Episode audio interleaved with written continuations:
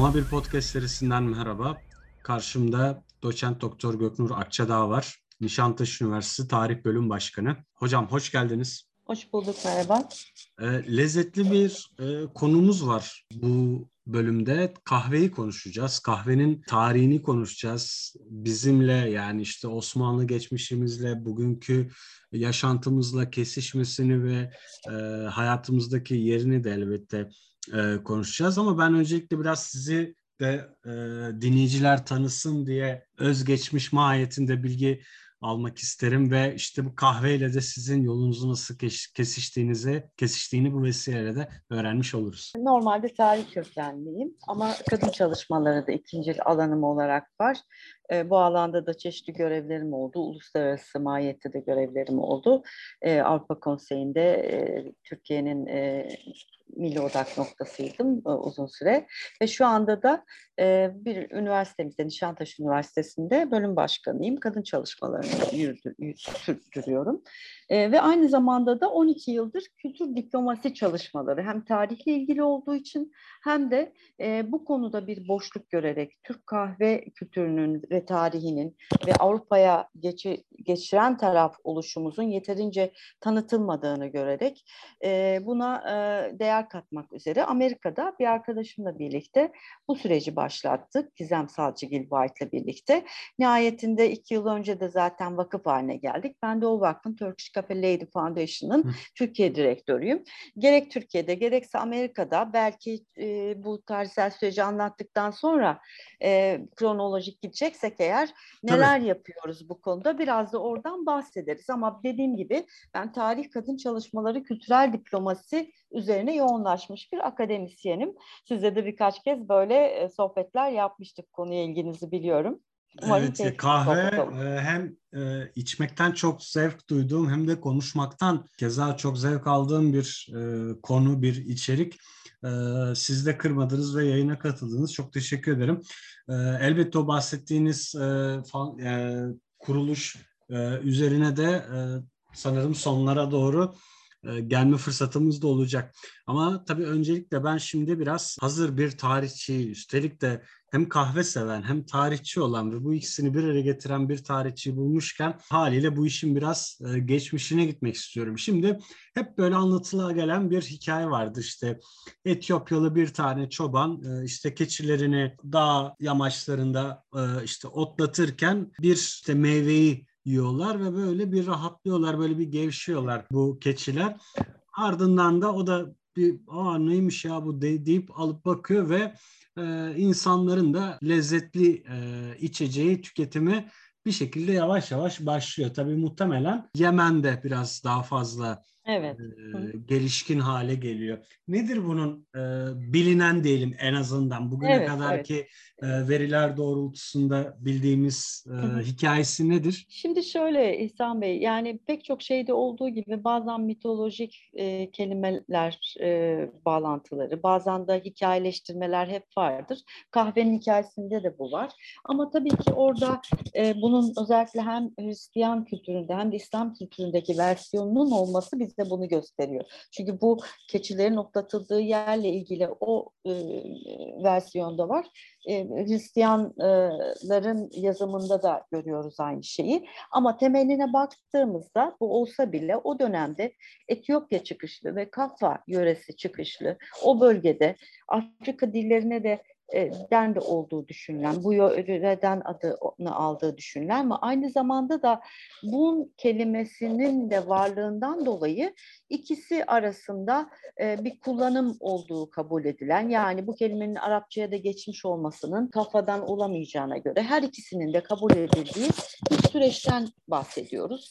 Her ne kadar bu o, çoban ve e, keçi hikayesi olsa bile e, bunun dışında bilinen şey Sufiler arasında kahve alışkanlığının hmm. e, kazanılmış olduğu. Bu Arap Sufi dervişler önce işte Etiyopya sonrasında Yemen'e geçişi burada önemli olmuştur. Ve başlangıçta tıbbi gerekçelerle aslında bin yıllık ve 500 yıllık tarihi diye bakmamız lazım. Ama bu bin yıllık tarihin başı belki Plini'nin birazdan bahsedeceğim ilk kahveden bahseden kişiler kimdi diye birkaç isimden bahsetmek gerekir. Tıbbi olarak kullanım açısından kahveye içilen bir şey değil, e, bir e, bit dolu bitkinin kullanımındaki gibi kullanan e, kişiler var. E, ve biraz da belki çok kısa kısa bunlardan da bahsediyor olacağız. Zaten... Ama Arap sufilerin e, içmesi çok daha bu sürecin sonrasında. Yani binli yıllara baktığımızda tıbbi açıdan kullanıldığını ilaç olarak İbn Sina bin tarihlerinde işte o 10. yüzyılda El, El Razi'nin kullandığını görüyoruz. Ve her ikisi de Etiyopya kökenli bu fasulye tanesi anlamına gelen, tane anlamına gelen bun denilen şeyi kullanmışlardı. Nitekim Avrupalı doktorlar da daha sonra Orta Doğu gezilerinde bu taneciğin üstünde duruyorlar. Birinci yüzyılda işte Pliny'nin kahve çekirdeğiyle belki ilk karşılaşan Avrupalı olduğunu ben mesela düşünüyorum. Hmm. Çünkü belki bir kaynak çıkar, çok farklı bir bilgi çıkar bilemeyiz. Ama e, bu Natural History adlı kitabında Etiyopya'da yetişen benim için de çok önemli bulduğum bir başka bilgi. Henüz başka benzeri bir bilgiye ulaşmadım. Ulaştığımda umarım yine başka sohbetlerde konu ederiz. Parfüm yapımında kullanıldığını Petra da söylüyor. Hatta şöyle de ben taradım ama henüz bir şey bulamadım. Parfüm yapımında kahve kullanılıyor bildiğiniz gibi. İlk ne zaman bu modern hayatın içine kahve bildiğimiz markalar hatta kahve oranı yüksek parfümler vardır. İçinde bazı markalar var tabii şurada e, söylememiz gerekli değil ama ama bunun ilk bu yüzyılda ya da bir önceki yüzyılda ilk kez parfüm yapımında kullanımından çok önce de böyle bir hikayenin var olduğunu bize en azından Plini bin yıllarında söylüyor. Yine bir başka bilgi, Kuşit kazıları var Yemen'de. Ee, bir takım işte kazı yerlerinde 5. ve 6. yüzyıla tarihlenen milattan sonra kömürleşmiş kahve tanesine hmm. benzeyen şeyler bulmuş. Ben bunun raporlarına da ulaşmaya çalıştım ama ne yazık ki ulaş yani bu arkeolojik raporlarına ulaşamadım yaptığım taramalarda. Belki orada biraz daha yine bilgi bulunabilir. Sonuçta e, Yemen'den de Mekke Medine'ye geçişi, Sufilerin orada da içmeye devam edişi, işte bu Sufi çevrelerinde Suriye, Şam ve Halep'e kadar yayılarak Sufilerin içeceği gibi anılması. Hatta e, geceleri uykusuz kalıp e, e, ibadetlerine de e, verdiği için e, kafeinden dolayı tabii Kafein. o zaman kafeinin varlığı bilinmiyordu ama ha bu bizi zinde tutuyor uyku vermiyor. İşte ibadetimizi yapıyoruz diye popüler olmuştu. İşte o nedenle de yaygınlaşmıştı bu Peki bu noktada e, ben biraz şimdi e, şimdi tane dediniz ya bun bu konuda herhangi bir şu an yani bu bilgiye eriştim. Şimdi İngilizce'de de bean aslında fasulye bezelye, tanesi, bezelye, fasulye, fasulye tane. tanesi manası tane. belki de e, isim olarak da böyle bir geçiş söz konusu olabilir bilmiyorum yani. Var o konuda... tabii tabii o, o geçiş zaten yine oradan aynı Hı-hı. ama oradaki fark Kaffa bölgesinden kaf, kahve yani çünkü evet. kahve, kofi, kahvi gibi tabii. kafe gibi böyle birkaç söyleniş şekli var şimdi söylerken zor tabii, oluyor tabii. ama yazımda böyle farklı dillere de farklı girdi. Bir tek orada Almanya versiyonuyla Almanca versiyonuyla şey ayrıştı. Sonrasında da yine onlar da benzeşti. Yani e, bizim şu an belki bizim için daha net anlayabileceğimiz bilgi kahve içiminin 1470'lerde, 1510'da Aden'de, Kahire'de, Mekke'de, 1511'de kaynaklardan görebildiğimiz bilgilerle içiliyor olduğu Hı. ve bunun tüketiliyor olduğu kahve çekirdeklerinin bu sürelerde ancak yani 16. yüzyıl başları 15. yüzyıl sonlarında kavrularak başlandı. Hı, Ama kavrularak. onun öncesinde onun öncesinde nasıl derseniz ekmek yapımında, peksimet yapımında. Allah Allah. E, tabii ve yaprakları şimdi nasıl biz işte falanca ıhlamur yaprağı şu bu kaynatıyoruz. Onu da e, aslında bir deneyeceğim hani kahvenin yaprağını hmm. şey yapınca nasıl bir tadı var. E, bu tür kaynatmalarla içilen e, bir kullanımı vardı Etiyopya'da. Mayalanmış bu... püresinden de şarap yapılıyordu bu arada. Aa, bunu ilk defa evet. diyorum. Peki hocam e, belki e, şimdi o halen de yapılıyor olabilir.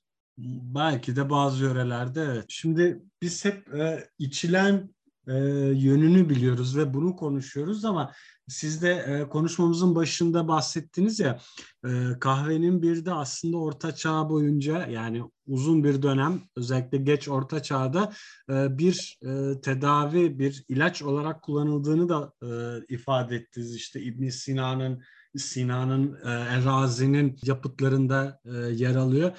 E, şimdi bu noktada zaten bahsettiğimiz dönemde pek çok e, bitki şifa e, vermesi amacıyla farklı yöntemlerde kullanılıyor. Bu zaten bildiğimiz bir şey. Peki e, kahve çekirdeğini bu dönemde ne gibi hastalıkların tedavisi için ya da hangi amaçla kullanıyorlar? Bu konuda e, elimizde bilgiler, veriler var mı? Bazı bilgiler var aslında. E, hem şeylerin e, İbn Sina'nın şu an tek tek aklıma gelmiyor ama hani Hı-hı. mesela iştah kesici olarak e, aklıma geliyor. Ki bugün de hala öyledir hocam. Evet, evet, evet. Bugün de öyle.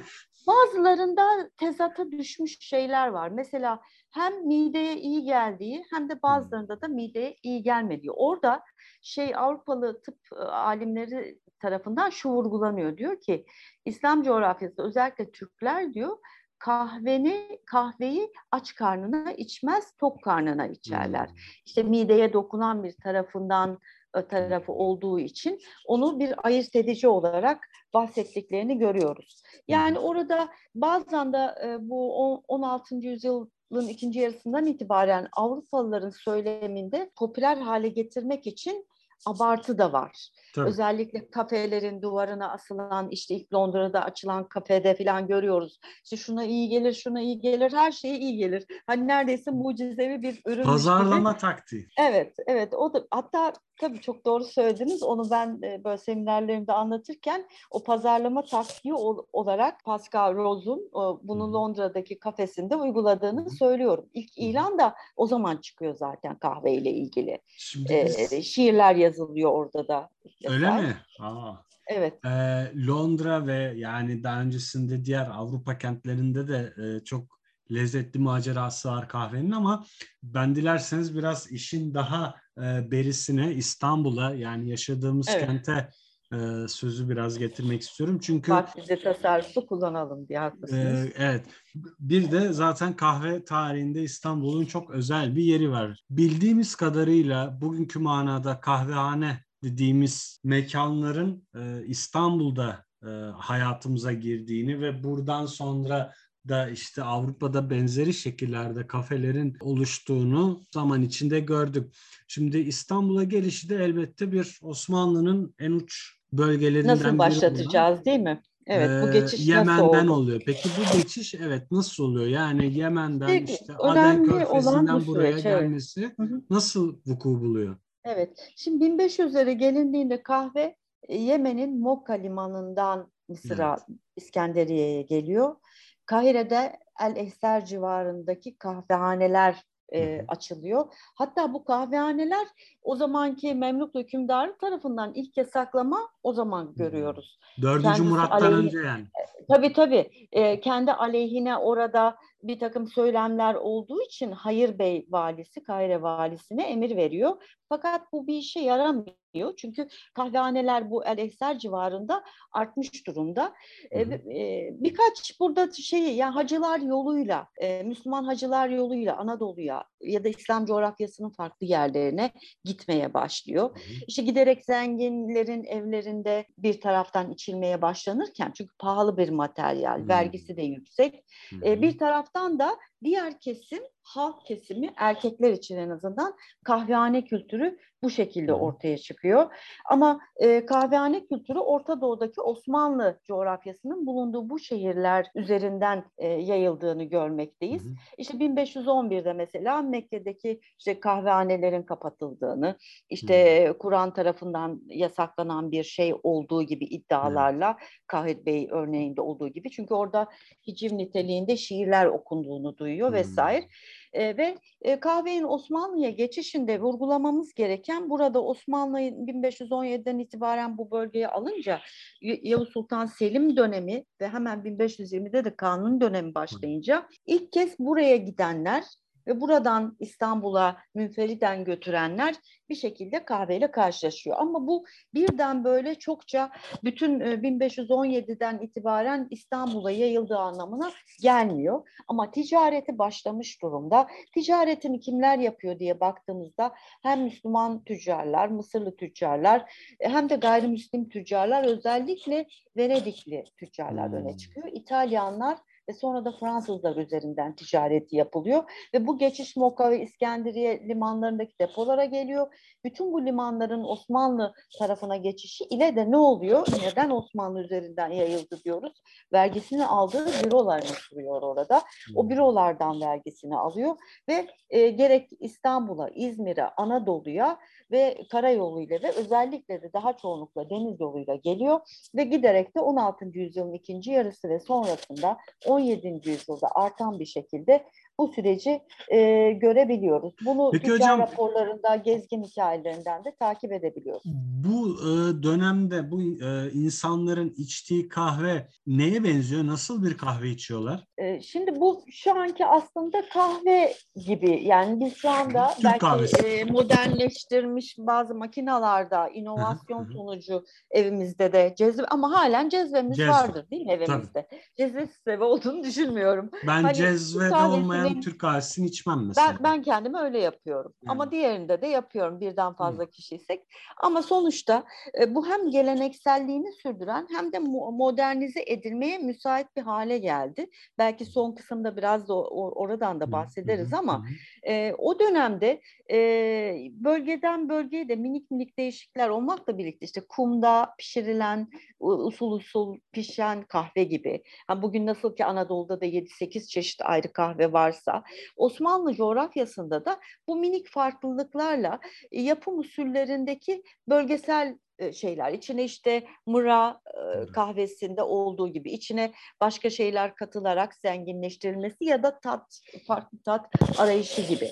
Yani kanuni döneminde 1520'lerden itibaren Kızıldeniz'in her iki tarafına sahip olunca Osmanlı Tabii. bu bir kilit noktada bir değişim yarattı. Her ne kadar e, Yemen varisi Özdemir Paşa'ya atfedilse bile e, bu böyle sadece Özdemir Paşa'nın İstanbul'a getirmesiyle başlayan bir süreç olmadığını söylüyorum. Çünkü kaynaklar böyle hep buna saplanıp kalmış durumda.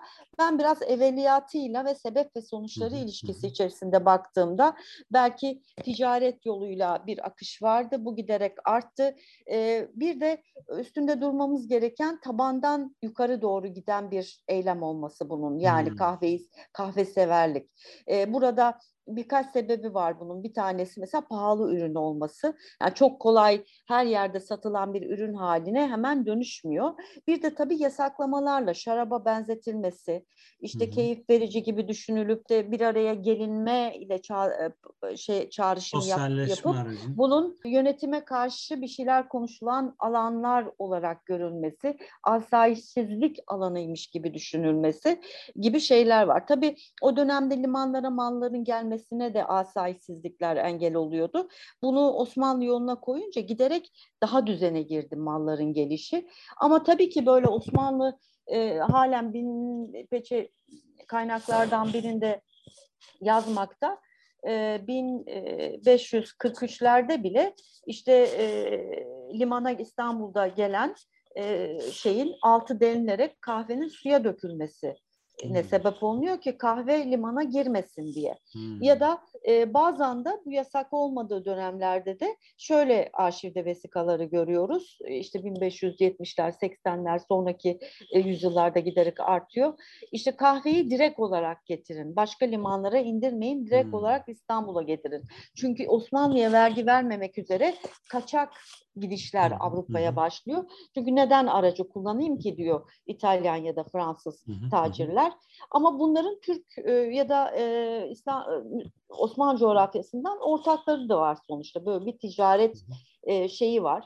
Tabii kanun döneminden itibaren kahveci başılık müessesesinin ortaya çıkışı, işte harem tarafında da kullanılışı, kadınların kendi ortamlarında kahveyi içmeye başlayışı 16. yüzyılın ikinci yarısından sonra daha çok artıyor ve zaten ilk olarak Peçevi bize iki kahvehaneden bahsediyor. 1553 ve 54'te kurulmuş olan işte bu Katip Çelebi'nin Mizanül Hak adlı eserinde de işte bu şeyi söylüyor. 1543'te e, kahvenin İstanbul'a geldiğini Tophane Limanı'nda suya döküldüğünü diyelim. Yani aslında ilginç bir şey değil mi?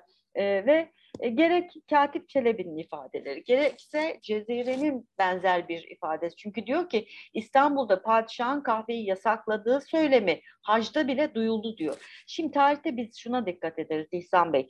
Bir şeyin evveliyatını düşünerek bulunduğunuz noktayı değerlendirsiniz.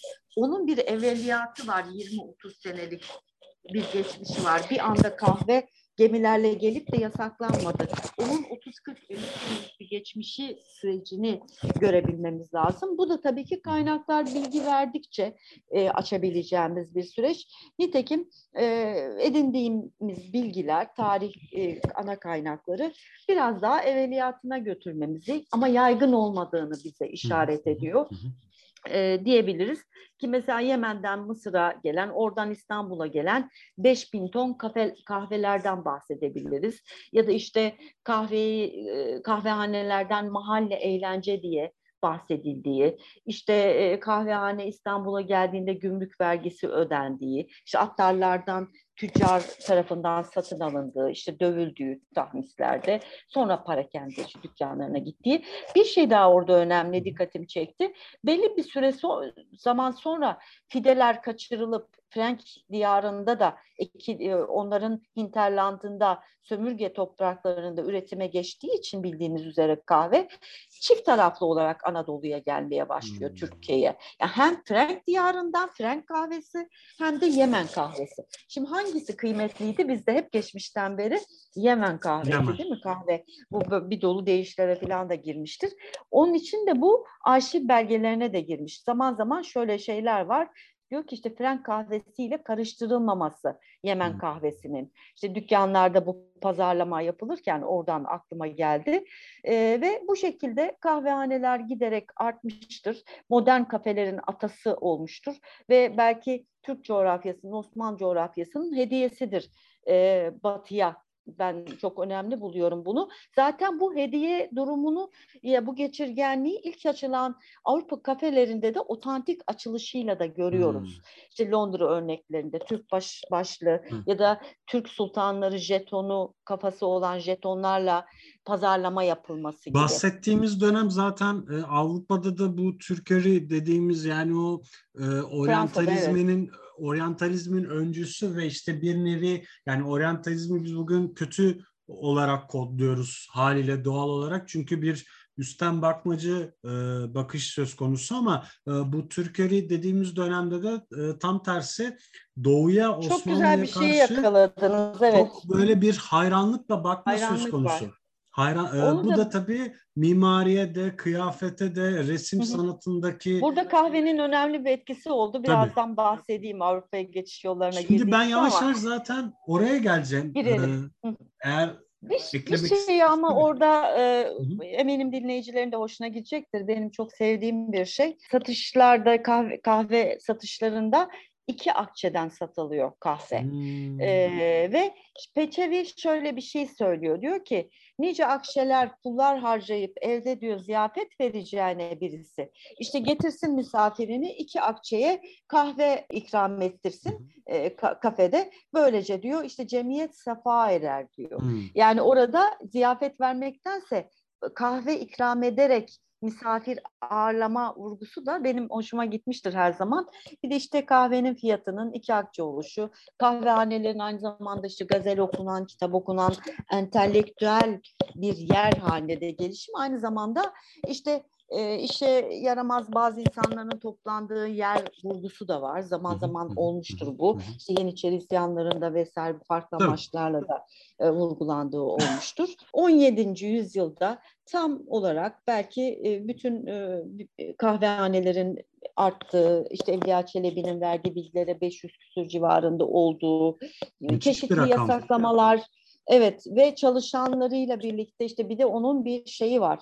Çalışan kesimi de ortaya çıkıyor, Tabii. sektörü oluşuyor. O, onu kavuran, işte onu, onu çalışanı, işte e, evlerde çalışanı e, ve e, tabii ki erkekler için bir sosyal Hayır. ortam olarak ama kadınlar için de Lady Montagu'nun da dediği gibi işte kadınların hamam sefasında kahve vazgeçilmez bir şeydi diyor. Peki bu Evlerde dönemde özel 16. toplanıyordu.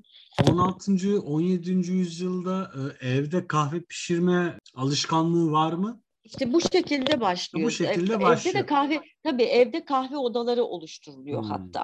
Hı. Ya bir aslında şöyle söyleyeyim e, İhsan Bey, moda dediğimiz şey. Osmanlı'da da vardı. Yani kahve çok taraftan kahvehanelerde içilmeye başlanırken 16. yüzyılın ikinci yarısından itibaren e, diğer taraftan da e, evlerde de kendi sosyal alanını oluşturuyordu. Ka- kadınların kendi ikramlarında Hı ve hı. giderek zaten o kültürümüzde e, ikramda çaydan önde gelir mesela kahve Hmm, tabii. e, de bir, Çay bir tık daha kadar. şeyi vardır. E, orada bir e, biraz daha üstte yeri vardır. E, o sonradan unutmayıp bahsedeceğim. Neden peki çay kahve yer değiştirdi Türkiye'de? Bugün yeniden toparlanıyor ama bir ara dönem var. Onun sebebinden de bahsedeceğim. E, Ee, bu ben yavaş şekilde, yavaş evet. şeye e, Avrupa'ya geçişine e, gelmek istiyorum ama ondan öncesinde küçük bir parantez açıp iki akçe dediniz. Şimdi e, tabii bu iş bu belki biraz e, ekonomi tarihine de girer, iktisat tarihine de girer ama e, Günümüzde o, ne kadara tekabül ediyor o değil mi? dönem için ödenilebilen yani rahatlıkla ödenebilecek bir para mı yoksa hala sadece zenginlerin içtiği bir iç, O dönem için mi? bana göre e, yani e, yine de pahalı olduğunu düşünüyorum Hmm. iki akçenin. Bugünküyle zaten fazla yüksek çıkar ama bir şey yapmadım. Belki bir ekonomi tarihçisine onu Tabii. kıyaslamasını yaptırmak Daha doğru olur. Belki bu Osman Avrupa'ya geçiş süreciyle bağlantılı bir şeyden daha bahsetmek Hı hı, hı isterim. Bu gerek Memluklu döneminde gerek Osmanlı döneminde çeşitli gerekçelerle yasaklar oldu değil mi? Hı hı, Şimdi bu yasaklar e, sonra Avrupa'da da e, işte Charles döne, e, ve Papa'nın e, oldu. Papa. E, bunun sebeplerine de çok küçük bir girmek faydalı olur diye düşünüyorum. E, burada da çeşitli fetvalar etkili oldu. E, Hmm. Üç ana çizgide birleştiklerini görüyoruz bu görüşte. İşte Ebu Suud Efendi'nin, Bostanzade Mehmet Efendi'nin ve Katip Çelebi'nin görüşleri bu temsil edilmiştir burada. E, en meşhuru da bildiğiniz gibi Ebu Suud Efendi'nin haram olduğu yönünde e, kahve kullanımının. Kanuni döneminin Orada- Şeyhüslam'ı kendisi. Evet, evet. Ki orada da üç sebebe bağlıyor, iki üç sebebi. İşte kömürleşinceye kadar kavrulması, ulemanın o güne kadar görmediği her şeye itirazı, yeni olan şeylere ve biraz da kahvehanelerde insanların toplanıp işte bazı oyunlar oynamaları, işte onların gayrimeşru bulunması gibi, e, elden ele fincanın gezdirilerek içilmesi gibi bir takım şeylerden bahsediliyor.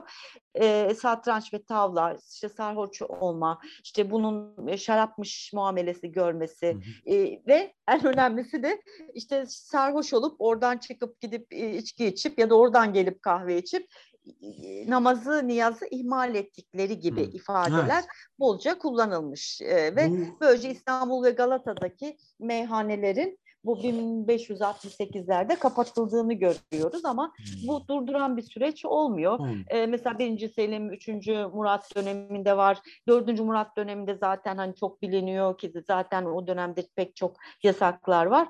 Ve Kadızadelerin de etkisi var. Özellikle dördüncü Murat döneminde. Orada Sufilere karşı oluşları da önemli. Hı hı. Sufi içeceği ya aynı zamanda. E, Sufilere karşı olmaları Kadızadelerin padişahı etkilemelerine, ortamı etkilemelerine de sebep oluyor. Hatta Cibali yangını çıkıyor ve Hmm. sanki sebebi de o yangının kahvehaneden çıkmışçasına kahvehanelerin suçlandığını da görüyoruz. Daha sonra bu yasakların esnediğini e, ve e, 4. Mehmet zamanında kalktığını e, görmekteyiz. E, ve e, daha çok meyhane ile sanki kahvehanenin bir tutulduğunu görmekteyiz. Bir şeye dikkat çekeceğim. Burada suçlanan aslında her zaman kahve olmamıştır. Tabii. Kahvehane üzerinden yani kahve indirekt bir e, suç Tabii. unsuru. Evet sosyal yani her ikisi de var ama giderek sanki kahvehanenin bir şeylere aracı oluşu gibi bir Doğru. durum sebebiyle propagandaya işte şuna buna. E, Avrupa'da da aslında baktığımızda ilginç bana hep ilginç gelmiştir. E, 1675'te e, ikinci Charles'ın Londra'daki kahvehanelerdeki yasaklaması. Çünkü niye? Hoşnutsuzluğu yansıdığı, tartışıldığı yer olarak görmüştük Zaten ki. E, İngiliz İç Savaşı da zaten e, benzer dönemlerde ha, e, çok iyi bir şey söylediniz. Prens James ile o sırada taht ihtilafı taht mücadele. var. Bu Jacobite'lar e, o sırada e, buralarda örgütleniyor diye kahvehaneleri bunlardan temizlemek için yaptığı bir girişim bu. E, kendi aleyhine davranıldığı için ve e, işte, ama ilginç olan sadece orada kahve değil işte çikolata, şerbet, kahve satan bütün kahvehanelerin hı hı. E, yasaklanması e, ama sonradan gelen tepkilerle bunu e, kaldırmak zorunda kalıyor. Bir başka şey de tabii e, mesela e, aslında kahve kültürünün e, şeye e, bu tür ayrımlara da müsait oluşu. Mesela kafe house'ların şu görüşte olanlar şu kafede, bu görüşte olanlar hmm. öteki şu şu kafede gibi Londra'da da bunun düşünce bazlı hı hı ayrı, ayrışan yönünü görebiliyoruz. Hollanda, İngiltere, Fransa'nın entelektüel tarihine baktığınızda kahvehanelerin burjuvaziyi oluşturmadaki etkisi tabii. açısından bunu sorgulamamız Şimdi, gerekiyor. Çok tabii giremiyoruz hani e, Yok yavaş yavaş şöyle diye. ben bir e, girmek istiyorum. Hatta işte bu az önce bahsettiğiniz yasaklar vesaire oradan e, şimdi biliyoruz yani Papa Papa'nın da e, benzer e, emirleri, talimatları vesaire var işte yasaklama konusunda. Ama evet, bir yandan baktığımızda e, mesela Clementin. Evet Clement'in, Papa Clement. E, ama bir yandan da baktığımızda hocam şimdi e, Sufi örneğini verdik. Biz de Sufilerde, Sufilerin kahveyi çok sevdiği, sıklıkla tükettiğinden bahsettik. Şimdi bir benzerlik kurmak açısından mesela Avrupa'da da kapuçin keşişlerinin kahveyi çok evet. sevdiğini ve bize bu sayede de bir kahve armağan ettiklerini. Yani bugün Ürünü. o cappuccino'yu evet, doğru söylüyorsun. biraz buna e, borçluyuz. Şimdi madem yavaş yavaş işi Avrupa'ya taşıdık benim şimdi e, kafamda tam oturtamadığım bir şey sorarak başlamak istiyorum. Şimdi Buyurun. De bahsedilen hikaye e, ikinci Viyana kuşatması sonrası yani e, dönemde yani 17. yüzyılda başarısızlıkla sonuçlanıyor. Çok şeyle gidiliyor sefere. İşte yüklerden kurtulmak için de e, ne bırakılıyor? Nasıl olsa geride var. Kahve çuvalları bırakılıyor.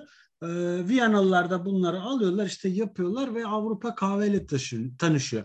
Ama siz az önce dediniz ki e, çok daha öncesinde yani 14 15. yüzyıl diyelim e, Avrupalı tüccarların da belli kapitülasyonlar çerçevesinde bir meta olarak kahveyi bir yerden bir yere taşıdığını, bunun ticaretini yaptığını evet. biliyoruz. Evet.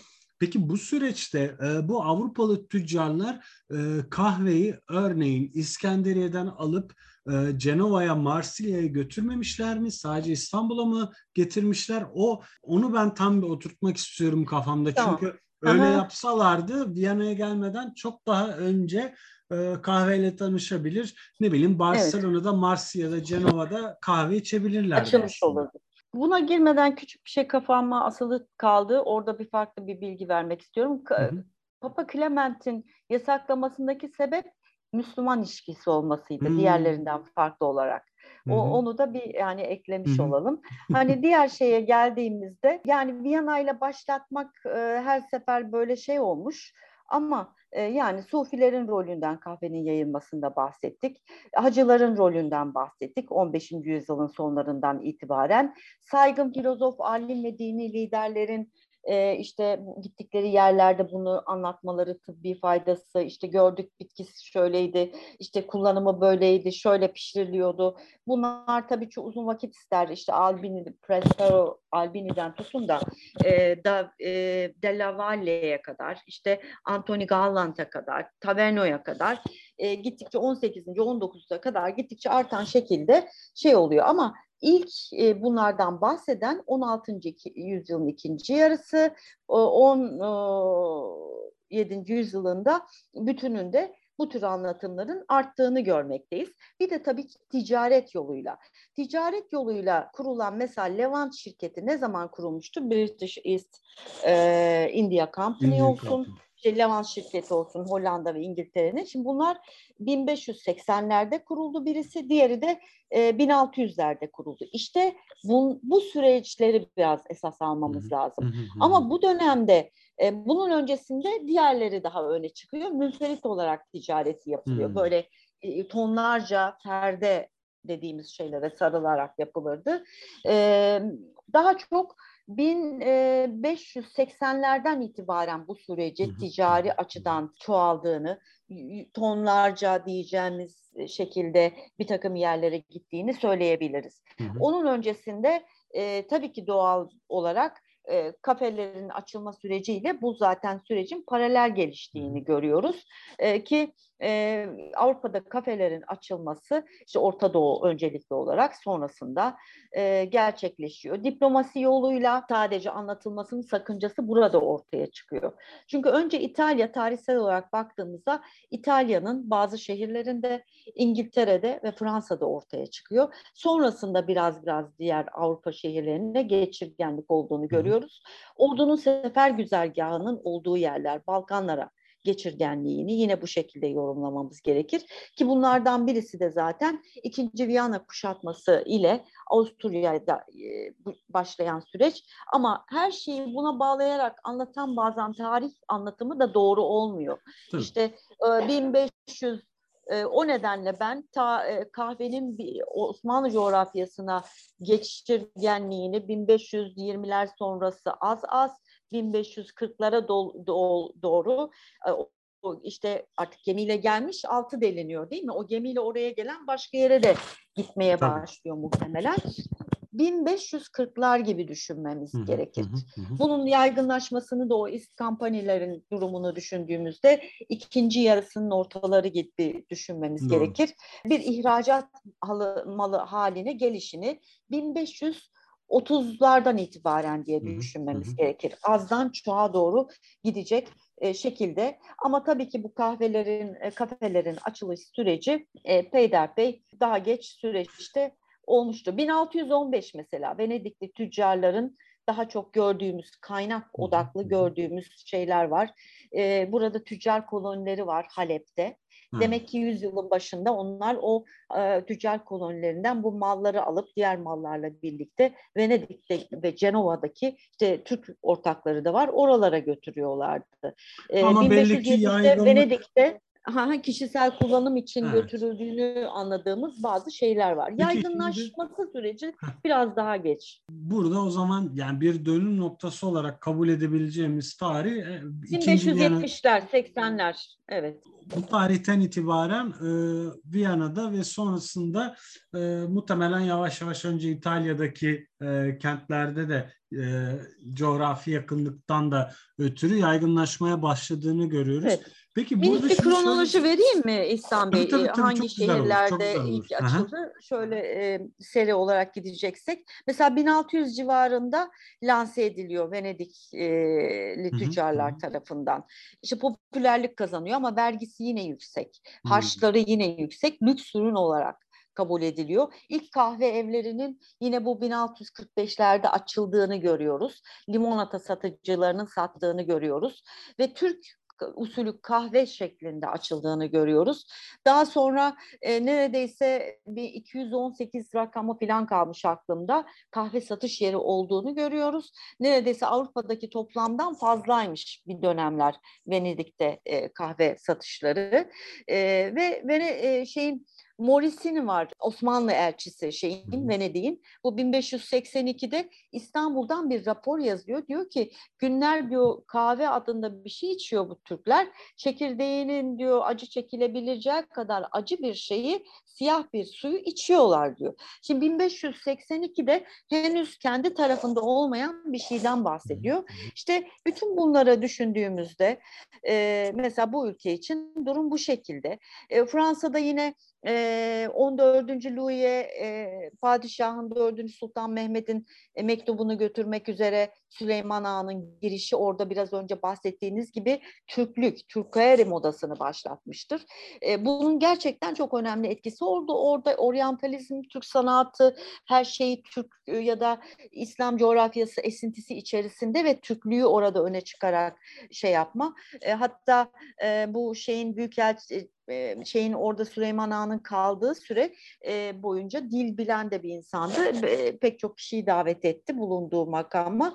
Orada moda oldu. Türk Ağa'nın işte evine giderek ikramlanmak, kahve içmek e, ve bir yıl kadar son çünkü altı ay kadar falan kaldı. O etkiyi bırakacak kadar kaldı orada ve birkaç yıl sonra da işte balede Türk kıyafeti giymiş müzisyenler bir şeyde yer almıştı. İşte e, biliyorsunuz Kibarlık Budalası e, ve Molière e, ve sonrasında da Madame Pompadour'un Türk Odası e, kurdurması.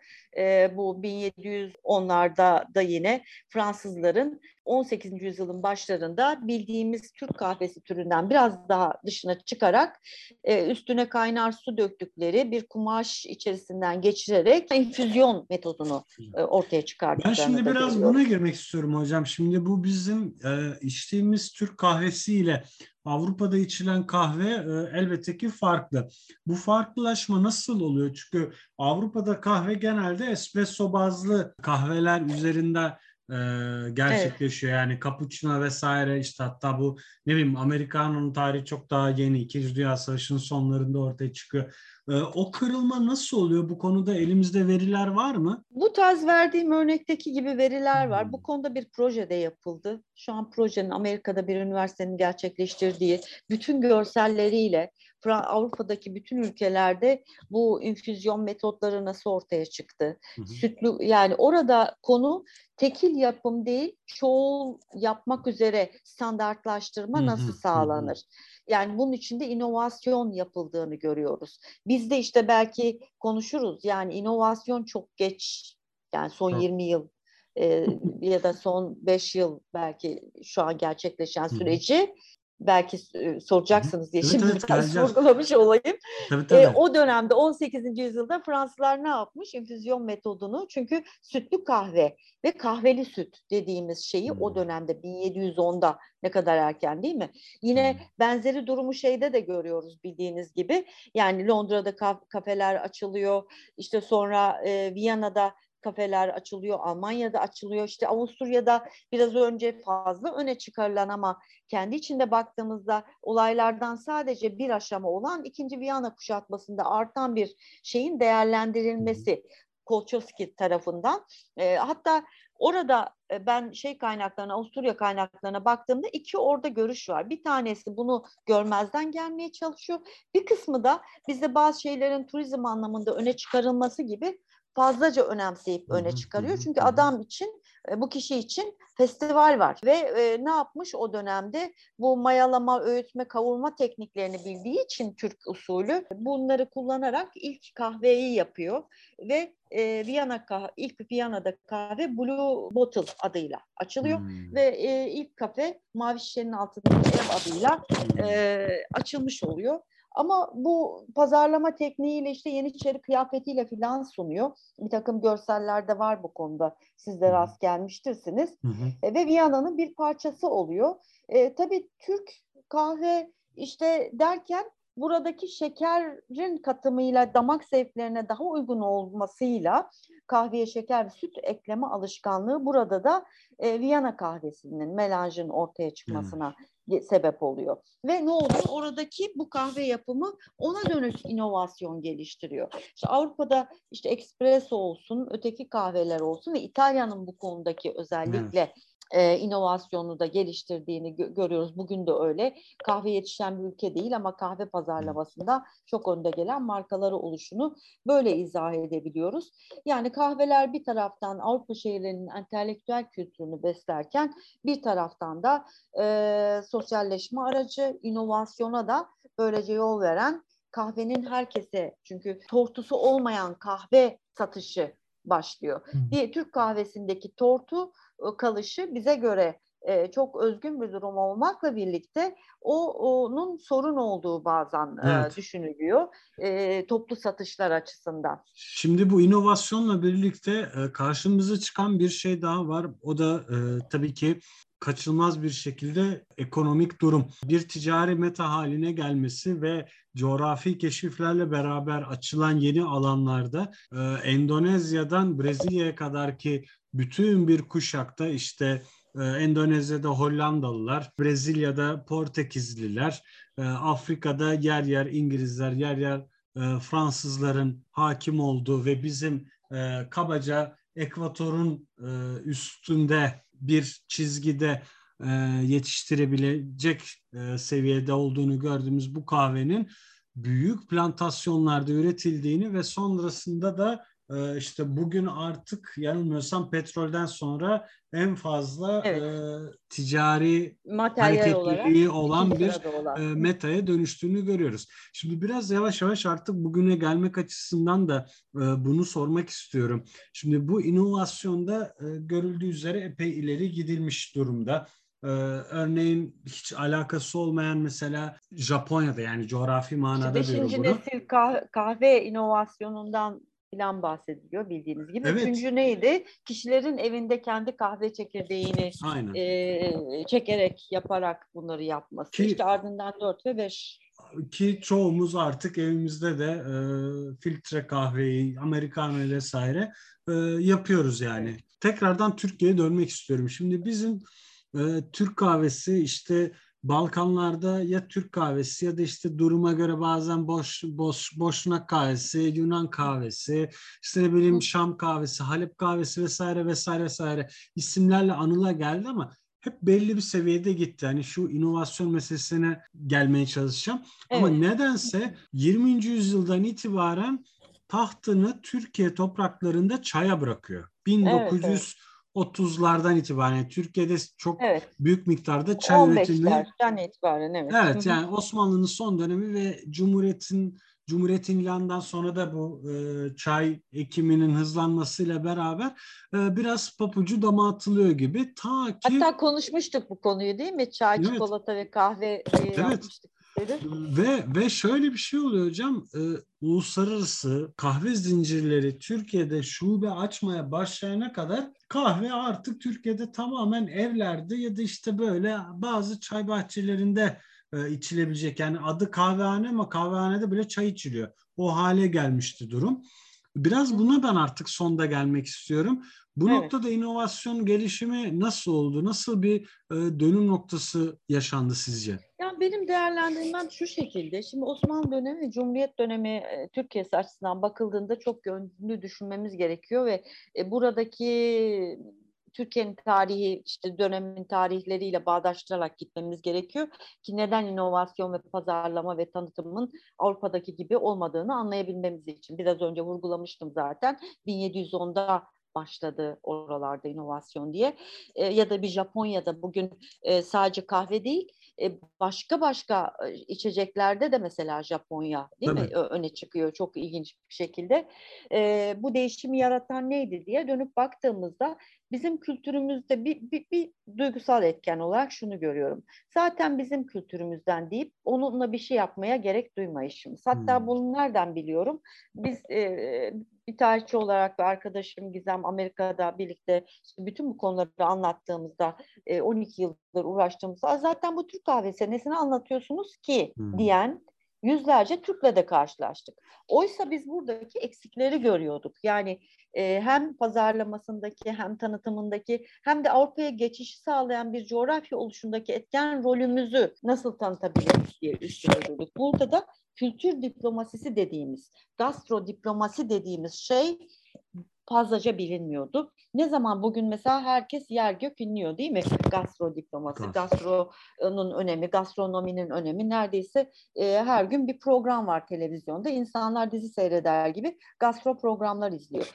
İşte bir şeyin moda oluşu olmayışıyla da ilgili, kendi kültürümüzden deyip değer vermeyişimizle de ilgili. Oysa bir şeyi kendimiz onore etmeliyiz öncelikle. Ona değer verirsek onu geliştirmek için de eksiklerini görebiliriz. Zaten bizim kahvemiz dediğinizde onun teknolojisini, insanlara ulaşımını gerçekleştiremediğinizde çünkü onu herkes de cezve olamayacağına göre Avrupa'da ve başka ülkelerde bunu nereye öncelikle pazarlayabilirsiniz?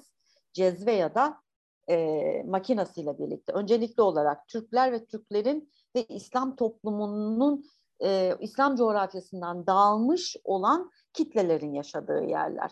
Bugün işte Avrupa'ya, Amerika'ya gitmiş Filistinliler, işte e, İsrailliler çok yine seviyor ve hem Tabii. Türk yemeklerini hem Türk kahvesini Amerika'da çok karşılaştım. E, ve Avrupa'da neredeyse işte bulunan Türkler açısından bakmamız lazım ve orada yaşayan e, bu uzantı ülkelerden giden Orta Doğu coğrafyasından gitmiş olanlar için kültürün bir parçası. Demek ki sadece cezveyle bu insanlara hitap etmeyi bırakıp toplu olarak nasıl makinalaşmak lazımdı daha erken.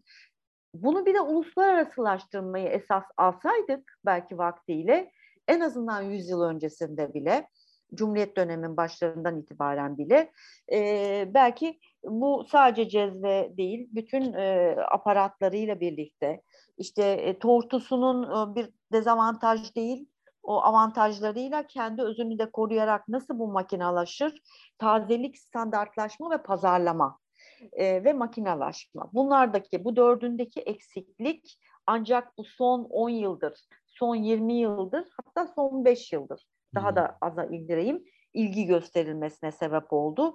E, ve e, bugün e, neredeyse Türkiye'de 14 belki daha fazla kahve makinesi üretiliyor. Bu çok iyi ama ne zamandan beri? Son kaç yıl? 10 yıldır mı? 10 yıl. 10, 10, e, yani ondan önce ben kahve makinesi var mıydı Yoktu, hayır. bilemiyorum. E, Peki hocam mesela şimdi e, baktığımızda bir Avrupa kentinde ya da Amerika bir Amerikan kentinde e, bir kahve kafeye girdiğimizde işte e, ben Türk kahvesi istiyorum dendiğinde önce muhtemelen şöyle bir bakılır sana o ne acaba diye.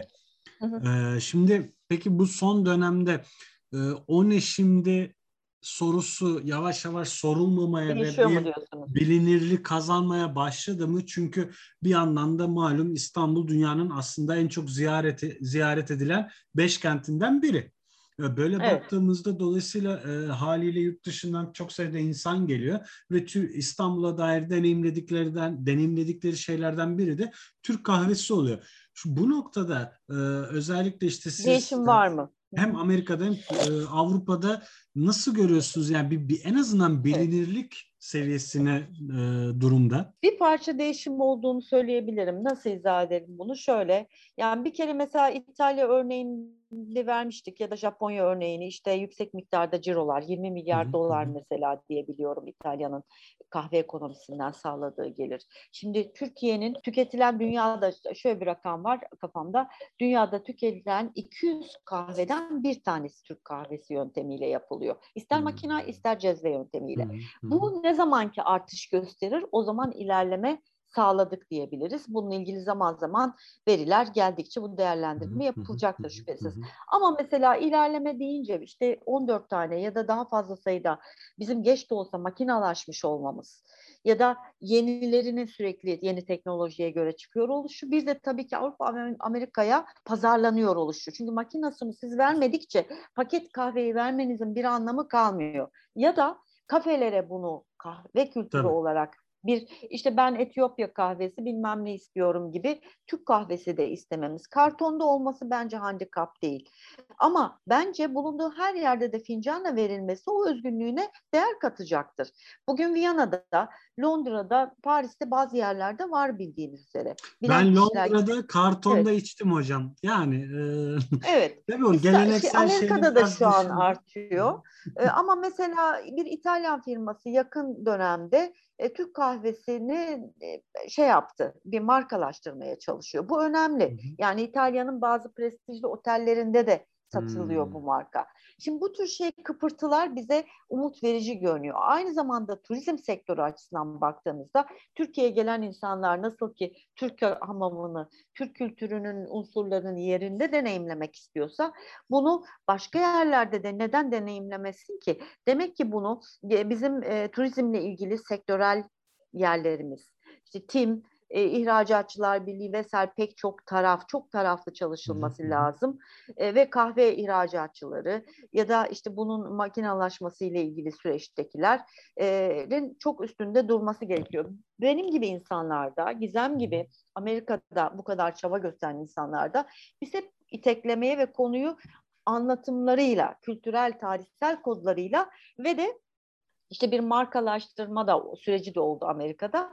Ee, ben o noktaya gelmek istiyorum şimdi. De, e, iletmek ben, istiyorum. ben o noktaya gelmek istiyorum. Şimdi e, bir de e, işte Amerika'da, New York'ta, Washington'da Hı-hı. belli Neler tanıtımlar e, söz konusu.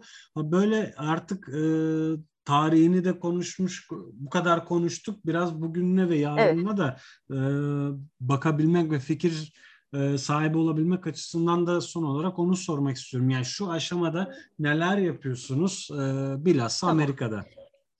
bir minik geçiş cümlesi kuracağım Hı, tabii. olursa. O da şu çayı e, neden çaya geçiş oldu ve kahve geride kaldığının sebebini söyleyeceğim dedim ya. Hı. Onu söylemek isterim. Yani 20. yüzyılın başlarından itibaren çayın ucuz oluşu, kahvenin Hı. daha pahalı oluşu, pahalı. Türk toplumunun, Türk ekonomisinin e, zorlu süreçlerinde çay, çayı öncelikledi Türk toplumu. E, ve kahvenin pahalı oluşuna rağmen prestijini korudu, kültürel kodlarını korudu ama biraz bundan dolayı geri plana itildi. İngiltere'de de önemli bir deneyimdir bu. Hani oradaki süreçte de çay nasıl öne Doğru. çıktı, önce kahve orada da erken gitmişken. E, demek ki bazen çok farklı şeyler geriye ya da e, ileriye itebiliyor içecekleri. E, Türkiye'de 2000'li yılların başında işte elektriği cezvelerden itibaren bir inovasyon sürecindeki gecikmemiz diye toparlayabiliriz belki bu konuyu uluslararasılaşmaya vurgu yaparak. Benim bildiğim kadarıyla ben de şey e, İngiltere örneğini verdiniz ve çay konusunda e, Türkiye, İngiltere ve Rusya yanılmıyorsam dünyada çay tüketiminin en fazla olduğu ülkeler. Fazla. Türkiye ikinci sırada diyebilirim. E, evet. Ve kahve tüketiminde de ben e, biraz e, yani Finlandiya. şöyle şaşırdım. Norveç, Akdeniz ülkelerini ülkeleri. beklerdim. Yani İtalya'yı evet. ne bileyim vesaire beklerdim ama evet Kuzey İskandinav Avrupa. ülkeleri. Tabii sonra mantıklı geldi. Yani soğuk hava, işte kapalı hava, evet e, bir ayıl bir ayık olma ihtiyacı hissediyor. Coğrafyanın farklı şeyleri değil mi? Doğru. Cilveleri etkiliyor böylece. Doğru. E şimdi bazı kıpırtılar dedik ama orada zaten bizim yaptıklarımızı da anlatacağız. E, şu son 2-3 yıl içinde bile kahve belgeselleri arttı mesela. Evet. Bizim yaptığımız etkinliklerden esinlenerek çok yeni şeyler ortaya çıktı. Bunlar sevindirici şeyler. Bu nedenle ben hatta de ben araya gireyim. durumdayım. Ee, ya, yaklaşık e, bir sene önce Okan Bölgen Okan, bir belgesel hı. yapmıştı ve Göz o belgesel kadar. E, çerçevesinde kendisiyle bir röportaj da gerçekleştirmiştim. O da bir evet, e, kahve e, tutkunu. Çok da güzel e, bir e, söyleşi gerçekleştirmişti. Evet, hoş bir belgesel oldu. Hatta şey e, bir ödül kazandı zannediyorum Roma'da. Ne doğru. Evet, evet. Hatırlayamıyorum International Film Awards'te. E, ve e, bizim yaptıklarımız nasıl katkı Hı-hı. verdi? Nereden e, esinlendik? Biz tabii ki 2013'te bildiğiniz gibi UNESCO Kültürel Miras somut olmayan kültürel miras olarak 5 Aralık'ta kabul edilmişti. Buna tabii çok etki eden e, bir değerli bir başka derneğimiz de var. İşte Tamer e, şeyin Murat Bey'in de içinde olduğu kolbaşı. E, biz de o süreçte öncesinde zaten 2011'lerden itibaren Türk kahvesi ile ilgili Avrupa'da topla Amerika'da toplantılar yapmaya başlamıştık Gizem'le birlikte. Ama yabancılara dönük yapıyorduk. Tabii ki Türkler de var yanımızda. pek çok yerde destek verenler var. ve gittikçe bunlar arttı.